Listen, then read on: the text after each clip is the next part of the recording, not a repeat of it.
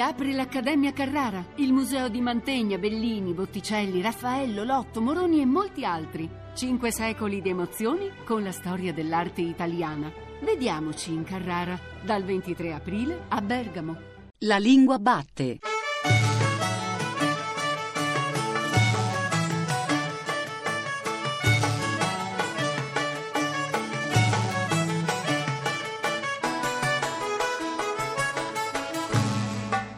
Buongiorno, buongiorno da Giuseppe Antonelli e bentornati e bentornate anche questa domenica all'ascolto della Lingua Batte, il programma di Radio 3 tutto dedicato alla lingua italiana. E oggi una puntata speciale registrata per voi dal vivo a Firenze in occasione delle Olimpiadi d'Italiano.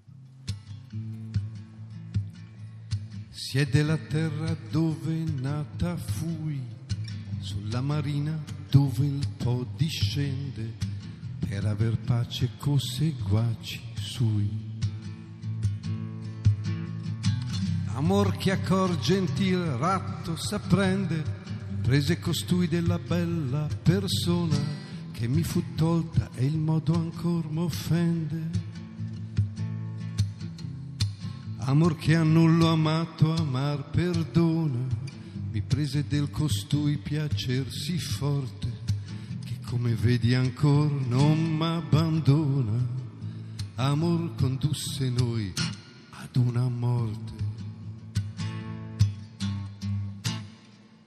Buongiorno, buongiorno da Giuseppe Antonelli, la voce di David Riondino, le parole sono di un paroliere d'eccezione, Dante Alighieri, oggi la lingua batte dove Dante vuole. Innanzitutto ringraziamenti, ringraziamento al MIUR, al Ministero dell'Istruzione, dell'Università e della Ricerca che ormai da cinque anni organizza le Olimpiadi d'Italiano in collaborazione con il Ministero per gli Affari Esteri e la Cooperazione Internazionale, in cooperazione con l'Accademia della Crusca e con l'Associazione per la Storia della Lingua Italiana. Siamo qui a Firenze, lo dico per gli ascoltatori radiofonici, nello splendido Salone dei 500 a Palazzo Vecchio.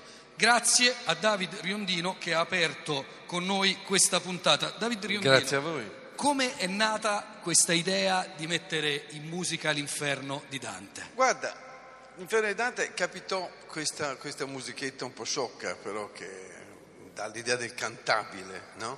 Chissà quando fu fatta, forse in qualche camerino scherzando con amici attori, oppure a scuola addirittura. E poi diventò, insieme a una, una, una declamazione dell'Ulisse intonata su quattro accordi, un elemento di uno spettacolo molto interessante che si chiamava Dante Inferno, che facemmo con Federico Tiezzi, regista, e Sandro Lombardi, attore, che tra l'altro riprenderemo tra, tra un po'. E quindi lì nel teatro contemporaneo si usano queste commistioni di sacro e profano e fu interessante cantarlo, ma era cantato Dante, si dice, no? Si cita. Era cantato eh, già, già Sacchetti nel 300 novelle, quindi siamo ancora prima del 1400, ci racconta in un paio di novelle che i fabbri, gli asinai cantavano le terzine dantesche. Ecco, questa tradizione è rimasta molto viva a lungo, soprattutto in Toscana, David Riondino. Certo, ora mi ricordo anche che credo che c'è un aneddoto per cui Dante va da un fabbro che canta storpiandole le sue cose e seccato va nella sua officina, gli butta per terra tutti i martelli e l'altro dice cosa sta facendo? Cioè, e tu mi rovini il mio e io ti rovini il tuo. E se la prende anche con l'asinaio che dice Harry, Ecco. quell'Harry non vi missio. Sì, per cui eh, questo Dante, pericolosissimo controllore dei- dei- di come veniva interpretato il suo testo, sì, cantare, eh, mettere in, in- in versi il sapere universale è, è un privilegio che Dante conosceva bene, così. E un altro privilegio che conoscevano bene i fiorentini i toscani in genere è quello che le cose scritte da un altro possono essere anche cantate uno se ne appropria in qualche modo cantandole. Se tu hai mai provato a far tua una cosa, in qualche modo devi digerirla, devi ridirla con parole tue, ridisegnarla con parole tue. Questo senso di appropriazione sta dietro all'idea di cantare Dante, ma anche dietro alla, alla tradizione popolare dell'improvvisazione in ottava rima. Ecco, noi poeti a braccio Sì, che improvvisano, Firenze- è ancora viva questa tradizione Ce ne Toscana. sono, in Toscana ce ne sono una sessantina complessivamente, ci sono stati degli episodi anche di scuola a Terranova Bracciolini avevano fatto una scuola nella quale si riprendeva la tecnica e si rinsegnava a quelli che l'avevano sentita fare dai nonni e così. E ad, ci sono dei, dei, giovani anche che lo fanno. Insomma. Quindi in questi casi il metro viene diciamo, introiettato come ritmo. Sì, a tempi che de guerre ghibellini, Repubblica a quei tempi costumava, i pisani battean con gli aretini, Pisa con le maremme contrastava, e, e via dicendo. No? E Pisa Bravissimo David contro... Riondino. ci ha dato un saggio di cosa sia. E Siena combattea contro Volterra, un, c'era un posto che non ci fosse guerra. Questa è una si nota. comincia dalle rime? Come, come si pensa alla poesia a braccia? A, B, A, B, A, B, C, C, va bene, è un'ottava. Tasso, Ariosto sono i master, i leader del tema. Non diciamolo in inglese, eh, diciamo eh, sì, i maestri. I maestri sono Tassi Ariosto. E pare che capiti che insomma, questi, questi, poemi diventano molto diffusi, sono storie meravigliose, no? E eh, il pastore o il contadino bene, si dilettano non solo nel ricantare queste storie, va bene, ma anche nel rimprovvisare sul metodo dell'ottava, con la stessa maniera, episodi eh, interrogati cosa fece eh, la, la, la tal, il tal personaggio no? tal, e loro lo ridicevano a memoria, inventavano storie, dilatavano racconti legati alla mitologia.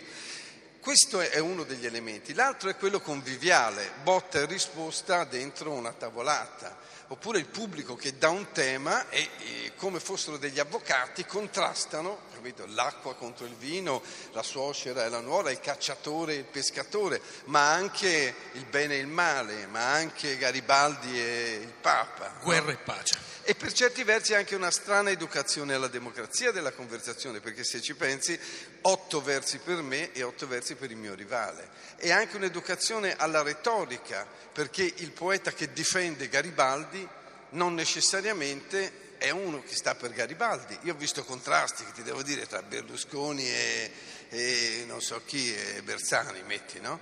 A suoi tempi, in cui il difensore di, di Bersani era un berlusconiano e viceversa. Per cui ti eserciti alla all'avvocatura. Retorica, pura re... arte retorica. Ultima domanda David Riondino. Lei ha portato in scena da poco anche i testi di Boccaccio. Sì. Allora è stato più facile mettere in rima e proporre a un pubblico di oggi Boccaccio o Dante?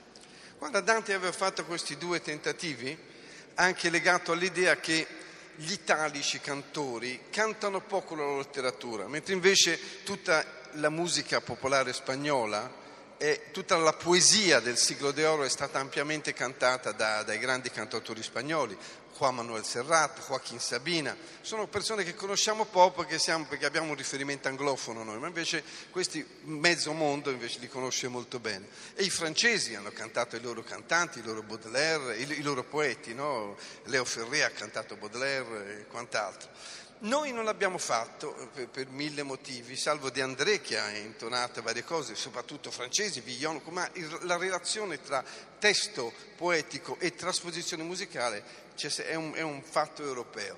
Io su Dante ho provato a musicare cose, ma interessante su Boccaccio Terza Rete ha fatto una celebrazione di Boccaccio, dieci puntate, ogni, ogni, ogni, novella mi chiedevano, ogni giornata mi chiedevano una riduzione in canzone di una novella. È molto interessante farlo, perché cerchi di rispettare la, il suono della lingua e la struttura di, della novella e intorno a quella lì eh, crei il racconto. E funziona molto bene, tra l'altro.